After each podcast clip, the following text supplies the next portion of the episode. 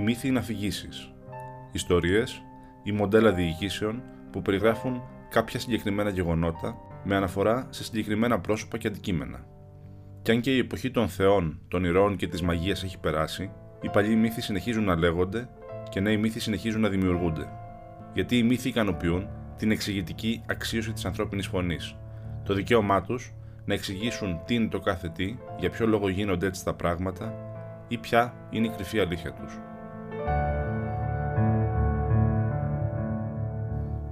Όμως, αν και πάντοτε οι μύθοι ισχυρίζονται ότι περιγράφουν την πραγματικότητα, δεν είναι πάντοτε ειλικρινείς. Γιατί ως αφηγήσεις που είναι, οι μύθοι μπορούν να πούν τόσες αλήθειες όσα και ψέματα. Μπορούν να εξηγήσουν, αλλά και να εξαπατήσουν. Μπορούν να αποκαλύψουν την πραγματικότητα ή και να την κατασκευάσουν. Άλλοτε μια αφήγηση εξηγεί και επικοινωνεί στους ανθρώπους μια μεγάλη αλήθεια, και άλλοτε γίνεται ένας παραμορφωτικός καθρέφτης, σαν σε Λούνα Πάρκ, που επιδιώκει να αλλοιώσει την όψη του πραγματικού, ώστε να τονίσει αυτό που θέλει και να αποκρύψει αυτό που φοβάται. Όμως, ακόμη και τότε, όταν δηλαδή γίνονται ανηλικρινεί, οι μύθοι παραμένουν ένα σπουδαίο εργαλείο για την αποκάλυψη της αλήθειας. Όχι της αλήθειας σχετικά με το περιεχόμενό τους, αλλά σχετικά με τη συνείδηση και τον τρόπο σκέψης των ανθρώπων που τους διατύπωσαν. Η δικαιοσύνη είναι ένα θέμα που διαχρονικά απασχολεί τους μύθους. σω γιατί η ύπαρξή μας ως ανθρώπινη κοινωνία, η επιβίωσή μας απαιτεί τη δικαιοσύνη. Σω επειδή είμαστε ατελεί πλάσματα που διαρκώς φλερτάρουν με την αδικία και έτσι βρισκόμαστε παγιδευμένοι σε μια αδιάκοπη περιπέτεια ανάμεσα στο θέλω και στο πρέπει. Και η περιπέτεια πάντοτε εμπνέει μύθους.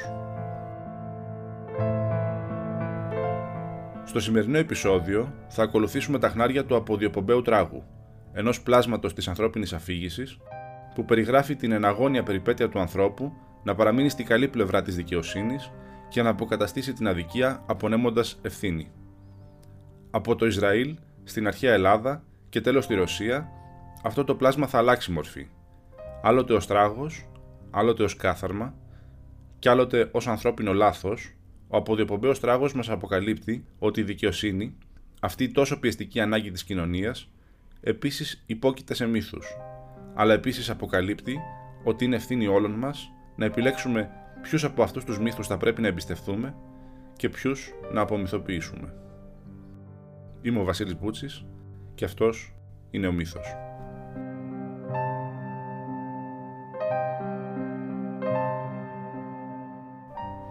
Η κατσίκα. Πολλοί λαοί της Ανατολής είχαν έθιμα από διοπομπαίο τράγου, χρησιμοποιώντας τελετουργικά διάφορα ζώα, από κατσίκες μέχρι ποντίκια και βατράχους, τα οποία τα θυσίαζαν για την απομάκρυνση των αμαρτιών τους. Όμως το αρχιετυπικό παράδειγμα του αποδιοπομπαίου τράγου, και αυτό που παρέμεινε ζωντανό στη σύγχρονη μνήμη, προέρχεται από τη θρησκευτική παράδοση των Εβραίων.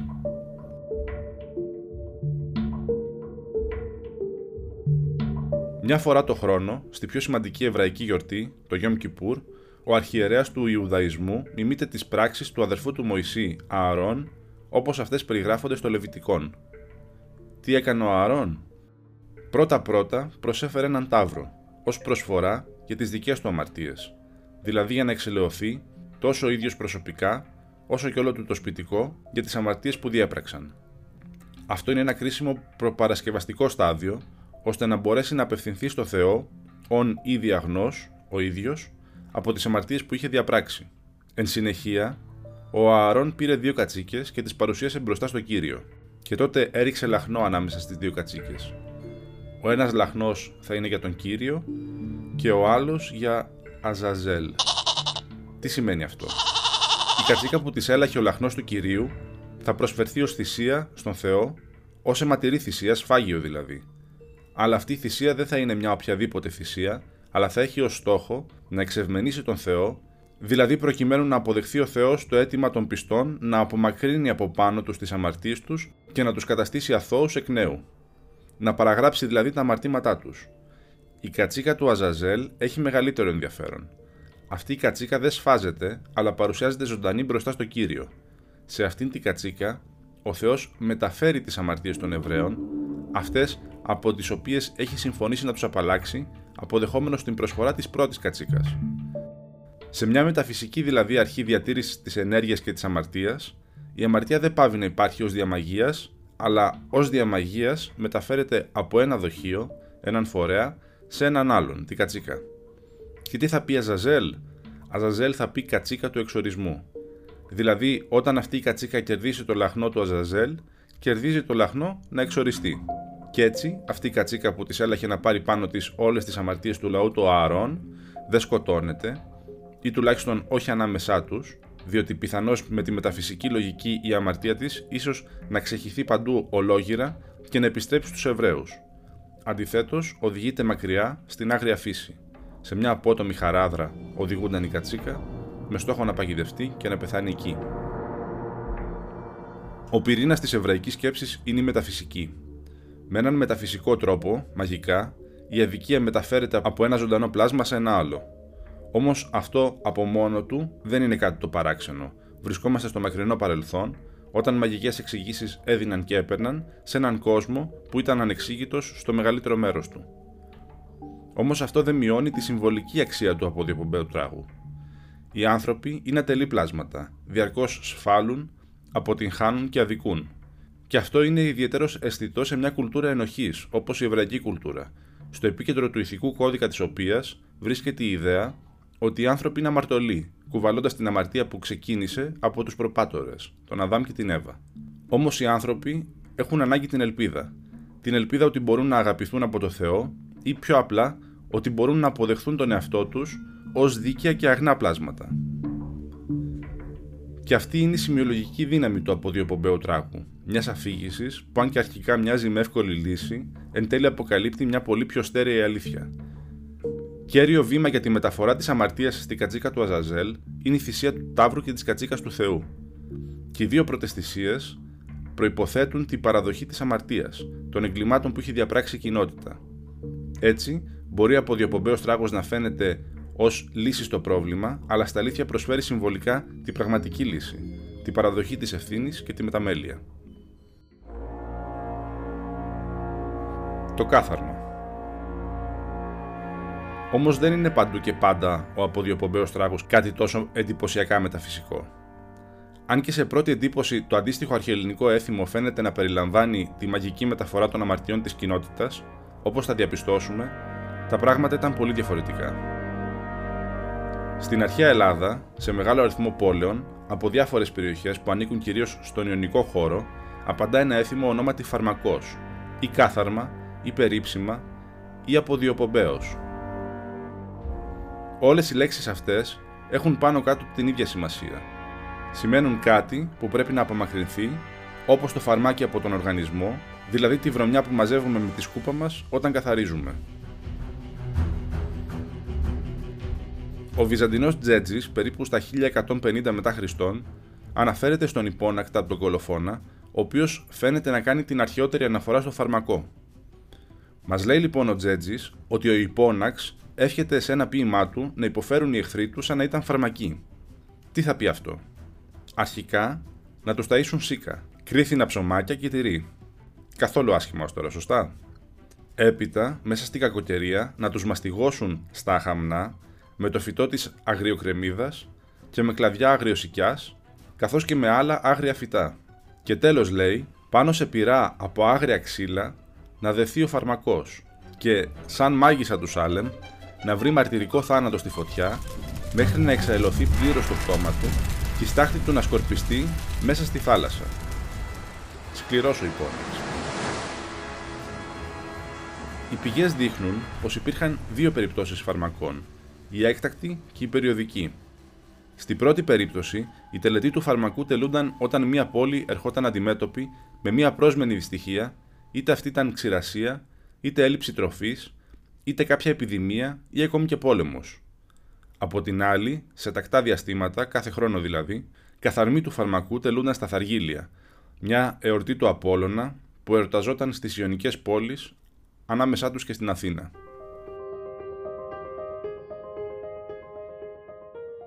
Μα θα πει κανείς τι σχέση έχουν όλα αυτά με τον αποδιοπομπαίο τράγο. Και σε μια πρώτη ανάλυση, η απάντηση που θα έπαιρνε είναι ότι ο φαρμακός ήταν ο ελληνικός αποδιοπομπαίος τράγος. Ή τουλάχιστον αυτή την εντύπωση μας αφήνουν οι αναφορές σε αυτό το αρχαίο και τρομακτικό έθιμο. Όπως είπαμε, η άλλη λέξη για το φαρμακό είναι κάθαρμα. Κάθαρμα είναι ό,τι προκύπτει όταν καθαρίζουμε. είναι η βρωμιά που μαζεύει η σκούπα και το ξεσκονό πανό μας. Αλλά ο φαρμακός δεν είναι κυριολεκτική βρωμιά, είναι η βρωμιά που προκύπτει όταν μια κοινωνία θέλει να καθαριστεί από τη βρωμιά των κρυμάτων της. Μια πόλη που είχε αιτήσει τελετή του φαρμακού ήταν τα Άβδυρα. Εκεί μαθαίνουμε πως κάθε χρόνο είχαν έθιμο να εξαγνίζουν την πόλη και όλη την κοινότητα. Έτσι, έναν άνθρωπο που το συντηρούσαν και τον τάιζαν, εκείνη την ημέρα τον προσέφεραν στο Θεό εκ μέρους όλων των πολιτών και μετά τον σκότωναν δια λιθοβολισμού. Μα και στη Μασαλία στη Γαλλία, που τότε ήταν ελληνική απικία, μαθαίνουμε ότι υπήρχε ένα πολύ παρόμοιο έθιμο. Όποτε λέει υπέφεραν απολυμό, αλλά και μια φορά κάθε χρόνο, ένας από τους πιο φτωχούς θα ταϊζόταν για έναν ολόκληρο χρόνο με δημόσια έξοδα. Και μάλιστα καλό τρώγε ο τυχερός, τρώγοντας φαγητά πλούσια, παχιά, αγνά, όπως λέει η πηγή. Αργότερα αυτός ο άνδρας στολιζόταν και φόραγε τελετουργικά ρούχα. Όλο αυτό θυμίζει παππού Νέα Γουινέα, όμως ευτυχώς η μοίρα του μασαλού φαρμακού δεν ήταν τόσο κτηνώδης. Απλώς, όταν ερχόταν η ώρα, ο καλοταϊσμένος και καλοντημένος φαρμακός περιφερόταν στην πόλη και όλος ο πληθυσμός τον καταριόταν με όλων των ειδών της κατάρες, ώστε όλα τα κακά που θα συνέβαιναν στην πόλη να πέσουν πάνω του αντί σε αυτούς. Δηλαδή, έπεστε πολύ κατάρα. Και στο τέλος, αφού τον περιέφεραν σε όλη την πόλη, τον πετροβολούσαν, παίρνοντάς τον στο κατόπι μέχρι να φτάσουν έξω από την πόλη. Κάποιοι λένε ότι δεν σταματούσαν εκεί και συνέχιζαν να τον πετροβολούν μέχρι να τον σκοτώσουν. Τα αθηναϊκά θαργίλια περιελάμβαναν επίσης τελετή φαρμακού, όπως μαθαίνουμε και από τον Αριστοφάνη. Ο Δήμος των Αθηνών συντηρεί και τρέφει στη πνίκα δημόσιους δούλους, δούλους που ανήκουν στο κράτος δηλαδή. Και όταν σας τελειώνει και δεν έχετε πρόχειρο κρέας για θυσία, τον πιο παχύ από αυτούς τους δούλους, τον θυσιάζετε και τον τρώτε, λέει στους υπείς του Αριστοφάνη ένας βάρβαρος δούλος, ο Παφλαγών. Βεβαίως, ο Παφλαγών κάνει υποθέσεις και φαντάζεται τους Αθηναίους ως κανιβάλους ηθαγενεί. Αλλά και οι ρήτορες, πολιτικοί και δικηγόροι της εποχής, μαρτυρούν ότι υπήρχε τελετή του φαρμακού στην Αθήνα, καλώντας φαρμακούς καθάρματα και αποδιοπομπαίους τους αντιπάλους τους, που θα έπρεπε η πόλη να διώξει αντί να τους εμπιστεύεται. Ένας τέτοιος αντίπαλος ήταν ο Ανδοκίδης, που μάλλον είχε αποκαλύψει το περιεχόμενο των Ελευσινίων Μυστηρίων, που είδαμε σε προηγούμενο επεισόδιο, και είχε πραξικοπηματίσει εναντίον της δημοκρατίας. Γι' αυτόν τον Ανδοκίδη λέει ο ρήτορας. Πρέπει να τον ξεφορτωθούμε και να καθαρίσουμε την πόλη μας, να την απαλλάξουμε από τη βρωμιά, το μίασμα και να διώξουμε μακριά αυτόν τον φαρμακό και να απαλλαγούμε από αυτόν τον αμαρτωλό. Και τι έκαναν στη τελετή αυτή οι Αθηναίοι, δύο άνδρες ορίζονταν φαρμακοί και τους κρεμούσαν αρμαθιές με σίκα, λευκά στον ένα, μαύρα στον άλλο. Ο άνδρας με τα λευκά σίκα αντιπροσώπευε τους άνδρες Αθηναίους και ο άλλος με τα μαύρα τις γυναίκες της πόλης. Και οι δυο διώχνονταν έξω από την πόλη, καθαρίζοντας έτσι τους άντρε και τις γυναίκες που έμεναν. Και τέλος, μας σώζεται μια συναρπαστική παραλλαγή της τελετής αυτής από τον Λευκάτα, το ακροτήριο στο νοτιότερο σημείο του νησιού της Λευκάδας.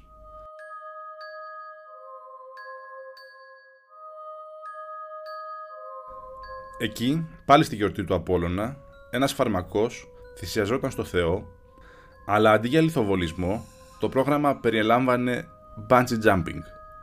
Ένας καταδικασμένος εγκληματίας, και όχι δούλος, διαλεγόταν ως φαρμακός για την απομάκρυνση του κακού. Σε αυτόν έδαιναν και κολούσαν φτερά, πολλά φτερά από όλων των ειδών τα πτηνά.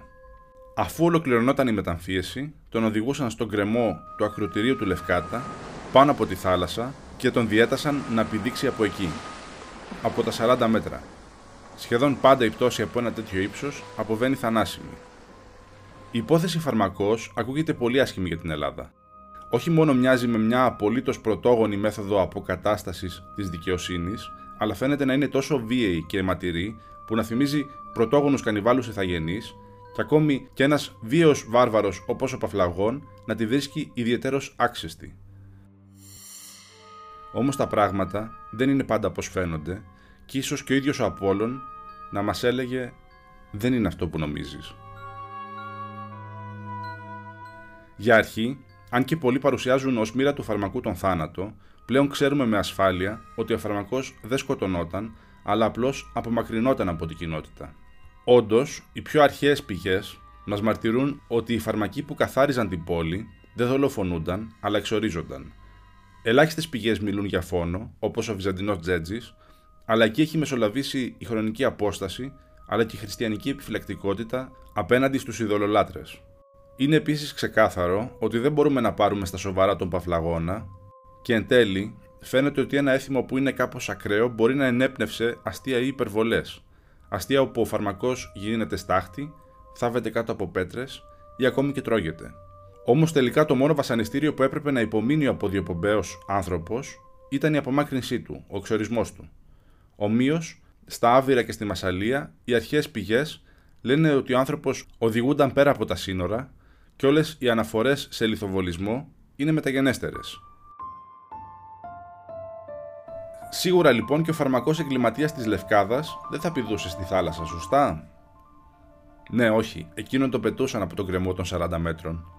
Αλλά ακόμη και για αυτή την περίπτωση που μοιάζει με βέβαιο θάνατο, οι αρχαίες πηγές περιγράφουν με βεβαιότητα ότι ο άνθρωπος δεν σκοτωνόταν. Οι Λευκαδίτες τον περίμεναν με τις βάρκες τους και αμέσως τον περισυνέλεγαν για να τον οδηγήσουν έξω από τα σύνορα. Ζωντανό και ακέραιο. Πώς; Μα χάρη στα πούπουλα. Όσο αστείο και αν ακούγεται, τα φτερά στερεώνονταν πάνω του προκειμένου να λειτουργήσουν ως αλεξίπτωτο και να ανακόψουν την ταχύτητα της πτώσης στη θάλασσα.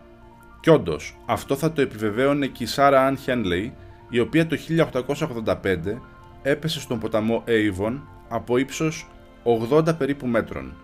Χωρίς γρατζουνιά γύρισε εκείνη τη μέρα σπίτι της η Σάρα Αν, διότι το φουσκωτό βικτοριανό φόρεμά της λειτουργήσε ως αλεξίπτωτο. Μάλλον το μυστικό στην επιβίωση του φαρμακού, που εν τέλει φαίνεται πως έπρεπε να οδηγηθεί με ασφάλεια έξω από την πόλη, ήταν το καλό στερεώμα του στερώματος. Και η επιβίωση του αποδιοπομπαίου καθάρματος δεν ήταν το μόνο ελαφρυντικό των αρχαίων από τη βαναυσότητα κατά την εκτέλεση του εθήμου του φαρμακού. Οι ενδείξεις δείχνουν ότι κάποιος για να οριστεί ως φαρμακός έπρεπε πρώτα να δώσει και τη συνένεσή του. Αυτό φαίνεται και από το γεγονός ότι σε αυτούς τους ανθρώπους έδιναν ανταλλάγματα για να παίξουν αυτό το ρόλο. Μια πλουσιοπάροχη ζωή και διατροφή, δημοσία δαπάνη, για ένα διάστημα που μάλλον έφτανε το ένα έτος. Και ο λόγος φαίνεται πως ήταν επειδή η ίδια η τελετουργία που είχε ως σκοπό την κάθαρση της πόλης από το μίασμα, από το κρίμα, δεν έπρεπε να είναι η ίδια μυαρή. Δεν έπρεπε δηλαδή να βρωμίζει την πόλη, δεν έπρεπε να αποτελεί διάπραξη ενός νέου αδικήματος. Και για αυτό το λόγο φαίνεται πως αυτό το ρόλο τον ανέθεταν σε δούλους ή σε εγκληματίες, δηλαδή σε ανθρώπους που δεν ζούσαν μέσα στην άνεση και άρα θα ήταν σύμφωνοι να εξοριστούν από έναν τόπο που δεν θα είχε και τεράστια σημασία για αυτούς με αντάλλαγμα ένα πλούσιο πάροχο έτος. Αυτό όμως που δεν έχει γίνει ακόμη σαφές είναι ακριβώς η σημασία των ίδιων των όρων φαρμακός, κάθαρμα, μίασμα, αλλά και το αντίθετό τους, η κάθαρση και η καθαρότητα που περίμεναν να εξασφαλίσουν από το αποδιοπομπαίο κάθαρμά τους οι πόλεις. Και ίσως εδώ να γίνει πιο ξεκάθαρη διαφορά ανάμεσα σε αποδιοπομπαίο κάθαρμα και σε αποδιοπομπαίο τράγο. Διότι όπως λέει ο Μισελ Φουκώ, η αλήθεια εμφανίστηκε, πήρε μορφή και λειτουργία και μοιράστηκε στους λαούς, ξεκινώντας από την ελληνική πόλη. Πώς θα μπορούσε λοιπόν η ενοχή και η αποκατάσταση της δικαιοσύνης να επιτυγχάνονται με έναν τρόπο τόσο μαγικό, τόσο ψεύτικο;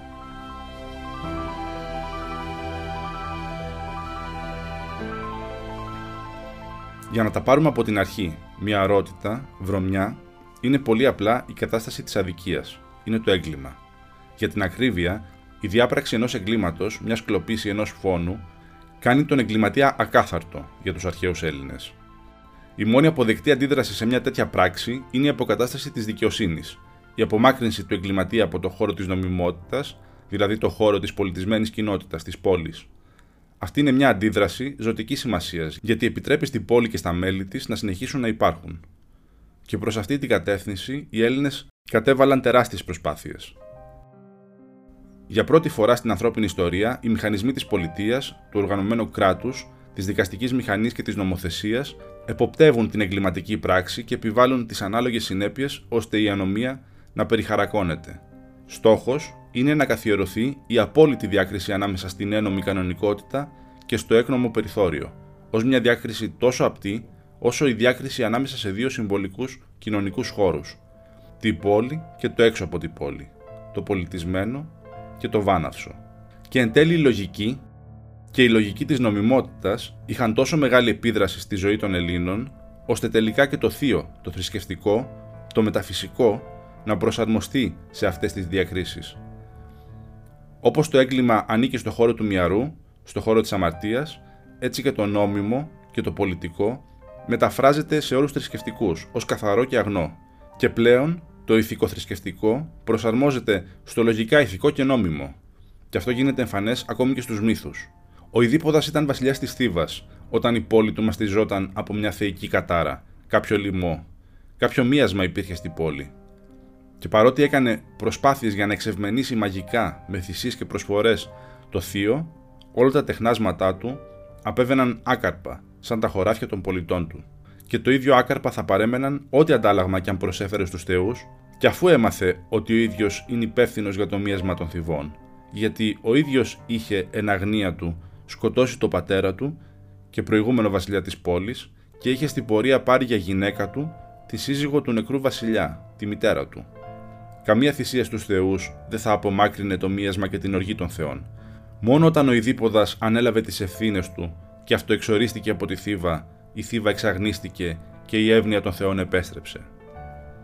Κι έτσι, ακόμη και οι ελληνικοί μύθοι έδειχναν ότι η καθαρότητα, η αγνότητα και η συνεπακόλουθη εύνοια των θεών, τόσο απλά και λογικά, δεν είναι τίποτα άλλο από την καθιέρωση της πολιτείας ως ενός χώρου δικαίου μέσω της απομάκρυνσης του μοιάσματος, της ακαθαρσίας, δηλαδή του εγκλήματος από εκεί.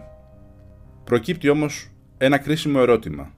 Τι θέση μπορεί να έχει μια τελετή τόσο παράλογη όσο ο φαρμακός σε μια τόσο λογική αντίληψη για το δίκαιο; Και η απάντηση είναι τόσο προφανής ώστε να κρύβεται κάτω από τη μύτη μας όλη αυτή την ώρα. Η τελετή του φαρμακού απεικονίζει συμβολικά την κάθαρση, την απομάκρυνση του μοιάσματος της αδικίας που συμβολίζει ο φαρμακός από την πολιτική κοινότητα, η οποία γίνεται με τρόπο ομαδικό και υπέρ το δέον ενεργό από σύσσωμους τους πολίτες που διώχνουν μακριά από την πόλη το φαρμακό με πέτρες. Και αφού αυτό που αναπαριστούν συμβολικά είναι η συμβολική διάσταση της ίδιας της πράξης απονομής δικαιοσύνης, τότε η τελετή του αποδιοπομπαίου ανθρώπου, του φαρμακού, στην Ελλάδα δεν ήταν τίποτα περισσότερο από μια συμβολική αναπαράσταση της εφαρμογής των νόμων. Και είναι λογικό σε μια κοινωνία που στηρίζεται στη συμμετοχή των μελών της να υπάρχουν τέτοιες τελετές, αφού μέσα από αυτές υπενθυμίζεται στους πολίτες το αίσθημα της ενεργής ευθύνης. Όχι μόνο το κράτος, αλλά κάθε ένας από αυτούς έχει ευθύνη απέναντι στη δικαιοσύνη. Και όλοι πρέπει να πασχίζουν για την αποκατάστασή της, όλοι πρέπει να προσπαθούν να διατηρήσουν την πόλη καθαρή από την αδικία και την ανομία. Όσον αφορά δε το ρόλο του Απόλλωνα ή τη σημασία που έχει ο φαρμακός για την αντιμετώπιση των λοιμών, τα πράγματα είναι πολύ απλά. Όπως η παρανομία είχε αντικαταστήσει την αμαρτία, έτσι και η εύνοια των Θεών είχε απορροφηθεί από την νομιμότητα. Κι όντως, οι Έλληνες πίστευαν ότι μία πόλη ευνομούμενη έχει την εύνοια των Θεών, όπως έγινε και με τη Θήβα μετά την αποχώρηση του Ιδίποδα. Η λογική της δικαιοσύνης δεν είχε καταργήσει, αλλά είχε απορροφήσει τη μεταφυσική σκέψη, μετατρέποντάς την σε συμβολισμό της λογικής σκέψης που υπηρετεί την ηθική και πολιτική δικαιοσύνη.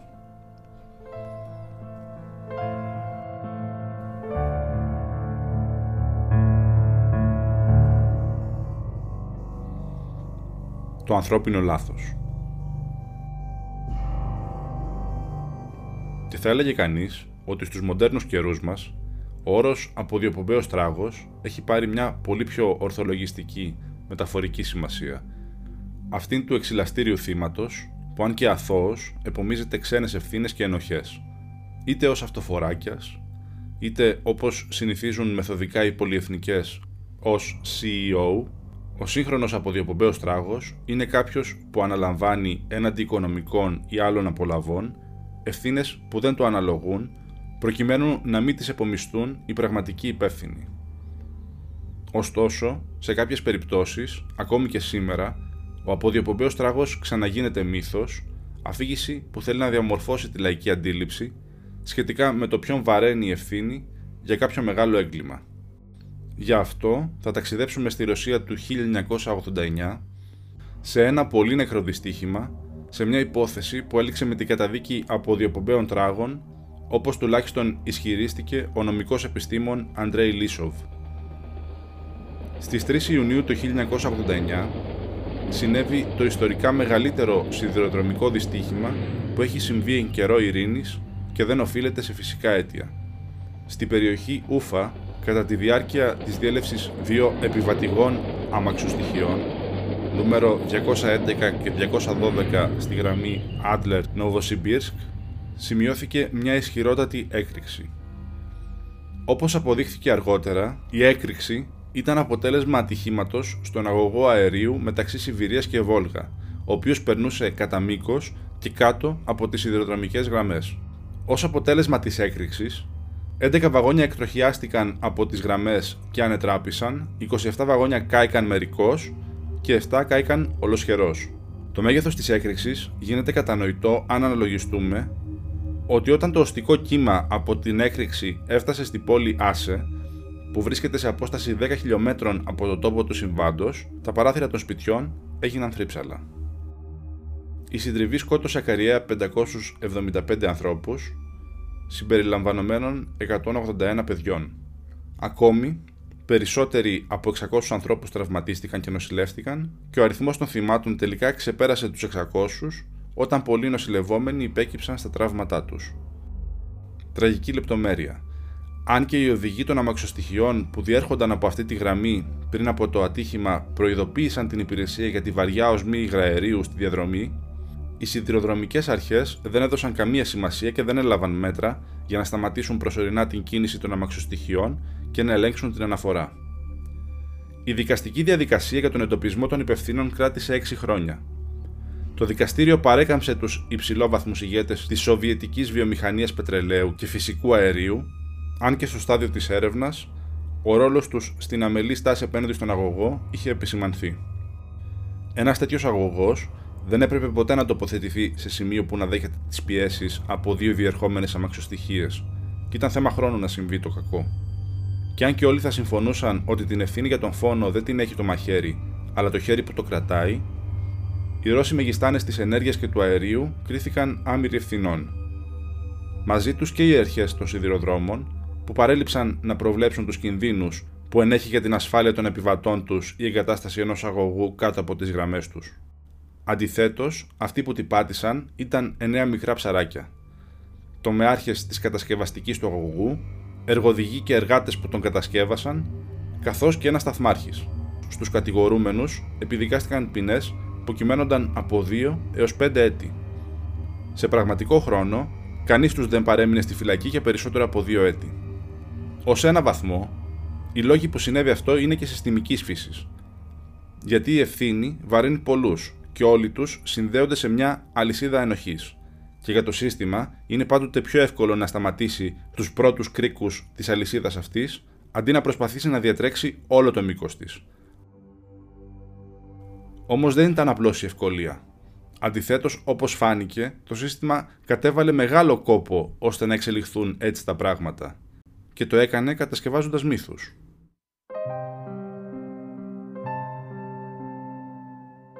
Όπως είπαμε, ο δικηγόρος Αντρέι Λίσοβ που μελέτησε διεξοδικά την υπόθεση κατέληξε να μιλήσει για αποδιοπομπαίους τράγους. Και αν δούμε προσεκτικά με ποιο τρόπο οι υπεύθυνοι αποποιήθηκαν τις ευθύνες τους, θα διαπιστώσουμε ότι οι αποδιοπομπαίοι τράγοι δεν ήταν απλώς ένας νομικός ή ψυχολογικός μηχανισμός αποποίησης της ευθύνης, αλλά πλήρης αφηγήσεις που ήθελαν να κατασκευάσουν στη συνείδηση των ανθρώπων μια νέα εκδοχή του πώς συνέβησαν τα πράγματα. Ήταν μύθι. Το αφήγημα που συνεχώς επανερχόταν και που μονοπολούσε τη ρητορική στο δικαστήριο ήταν αυτό του ανθρώπινου λάθους. Έφταιγαν οι εργάτες που είχαν κατασκευάσει πρόχειρα της σωληνώση του αερίου και οι επόπτες εργολάβοι που είχαν κάνει περικοπές από την ποιότητα των υλικών ή από τα συστήματα ελέγχου Έφταιγαν ακόμη και σταθμάρχες που δεν είχαν προβλέψει να απομακρύνουν τα τρένα όταν έγιναν αναφορές για οσμή υγραερίου στην περιοχή. Αυτοί οι ισχυρισμοί δεν ήταν αναλυθείς, όμως περιέγραφαν επιλεκτικά την πραγματικότητα.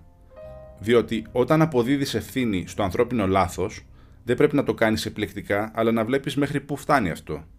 Λάθος είχε συντελεστεί σίγουρα και στο επίπεδο του σχεδιασμού που είχε δημιουργήσει τις συνθήκες του δυστυχήματος.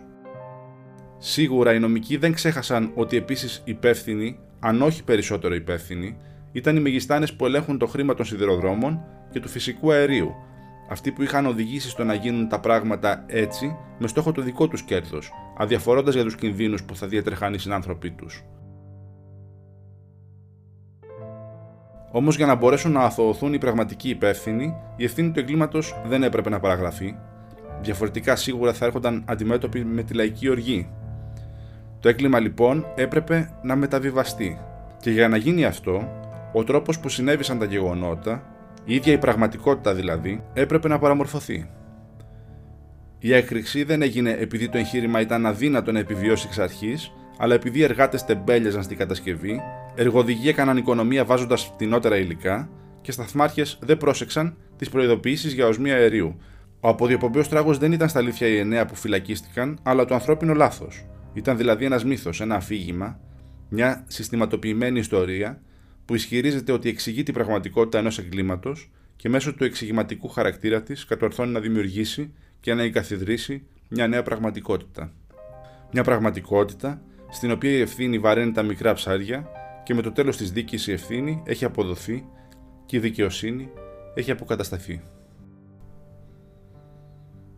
Και τι μας επιτρέπουν να μάθουμε εμείς για το δίκαιο όλες αυτές οι αφηγήσεις για τους αποδιοπομπαίους τράγους; Ποια αλήθεια μας αποκαλύπτουν; Οι άνθρωποι πάντοτε αναζητούν το δίκαιο και πάντοτε στοχάζονται για την ευθύνη, ακόμη και αν δεν τα ορίζουν πάντοτε με τον ίδιο τρόπο. Έτσι, στο Ισραήλ, οι άνθρωποι αντιλαμβάνονται το δίκαιο και την απομάκρυνση της ευθύνης ως ένα δώρο από το Θεό, που όμως κερδίζεται με την ανθρώπινη προσπάθεια, την παραδοχή της ευθύνης. Και τι μας λέει η περίπτωση της Ρωσίας, ότι όσο σημαντική είναι η απονομή ευθύνης, άλλο τόσο είναι και ευάλωτη, διότι η εξουσία και η δύναμη των χρημάτων διαρκώς καραδοκεί να παραμορφώσει την πραγματικότητα και να διαστρέψει το νόημα του δικαίου, να το παγιδεύσει σε άδικους μύθους, ώστε να αποφύγει τη δική της ευθύνη και να τη μετατοπίσει κάπου αλλού. Από την άλλη όμως, υπάρχει και ο ελληνικός αποδιοπομπαίος τράγος, ο φαρμακός, που αποκαλύπτει ότι το δίκαιο είναι καθήκον και μάλιστα καθήκον όλων των πολιτών μιας κοινότητας και ως εκ τούτου απαιτεί διαρκή προσπάθεια, επαγρύπνηση και ερμηνεία των μύθων. Είμαι ο Βασίλης Μπούτσης και αυτός ήταν ο μύθος.